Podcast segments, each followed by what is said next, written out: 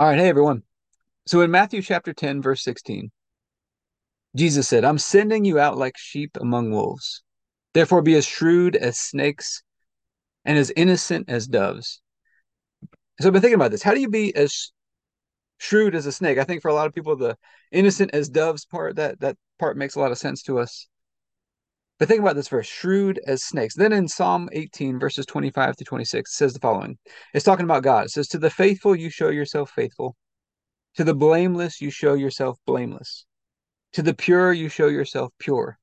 But to the crooked or the deceitful, you show yourself shrewd. So, who are you supposed to be shrewd as snake to? To the people that are being crooked or deceitful or devious. And that word for shrewd, it means to, uh, has a picture of almost like wrestling with them. Has a picture of wrestling with them. Think of, think of actually as I'm thinking about this, think of Jacob. Jacob was called, had his name changed to Israel, but before that, he was named Jacob. And he was kind of a deceitful trickster kind of guy, and God came and wrestled with him. To the crooked, God shows himself shrewd. And so we're going to take communion over this today, just asking God to help us to walk in this, just to imitate him in this, to walk in this the way that he does.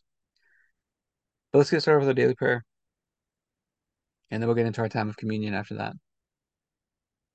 Heavenly Father, I pray for everybody who's watching or listening, their families, their friends, everybody connected to them, and all of our church and governmental leaders. And I thank you for releasing us from darkness and transferring us into the light, into the kingdom of your dear Son. I thank you for your purpose and grace given to us in Christ Jesus before time ever began and that Jesus was struck down, he was smitten, bruised and pierced and crushed and destroyed. Also, that you could be on our side, that you could be fighting for us. And I keep asking that you, the Father of glory, would give us the spirit of wisdom and revelation so that we would know you more and more.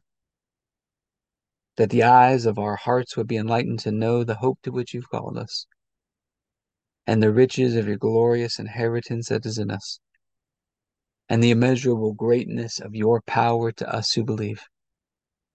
The same power that you exercised in Christ when you raised him from the dead, and you seated him at your right hand in heavenly places, far above all rule and authority and power and dominion, and every name that is named, not only in this age, but also in the one to come. And you put all things under his feet and made him to be the head of the body, the fullness of him who fills all in all. And Father, I ask you to bless us and to make your face shine upon us. Let us find grace and favor in your eyes. Expand our borders and our territory. Expand our capacity to receive everything you've given us in Christ and to let it flow through us so that we do good and are a blessing to people all over the world. Send us opportunities to do good and be a blessing today. And help us make the most of those opportunities. Keep your hand on us and help us do today what's right and best in your eyes. And do it with peace and joy and confidence in you. And we ask you to stretch out your hand to heal and do signs and wonders and keep us from evil and pain. Through the mighty name of Jesus. Amen. So, Father, we're asking for your help. Help us to imitate you in this.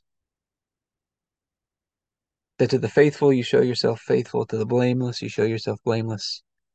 To the pure, you show yourself pure. But to the crooked or devious or deceitful, you show yourself shrewd. Help us to be as shrewd as snakes and as innocent as doves. And we thank you in the night Jesus was betrayed. He took the bread and said, This is my body broken for you. Do this in remembrance of me. We get this opportunity today to remember. We've been made one with you through the sacrifice of Jesus. And so I thank you for this bread and ask you to bless it in Jesus' name. Let's go ahead and take our bread.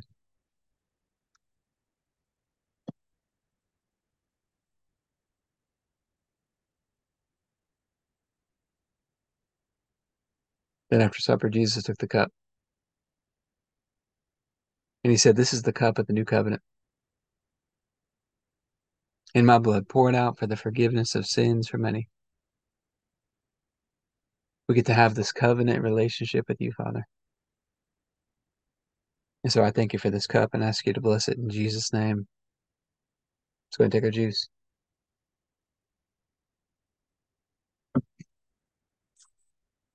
All right, let's talk about some practical health and fitness stuff. Because I think physical exercise is meant to teach us how to exercise our faith. So I want you to remember in our physical bodies, we have what's called a lymphatic system. The lymphatic system goes in, it cleans out toxins and debris and inflammation and all these types of things. But that system doesn't have a pump. The pump is actually your muscles. And when you do lighter, gentle movement, it circulates that lymphatic fluid, keeping the body clean on the inside. And so it's the importance of just light, gentle movement on a daily basis.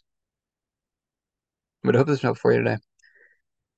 If you'd like to learn more about any of our programs, you go to the Abundant Life Training Center.com.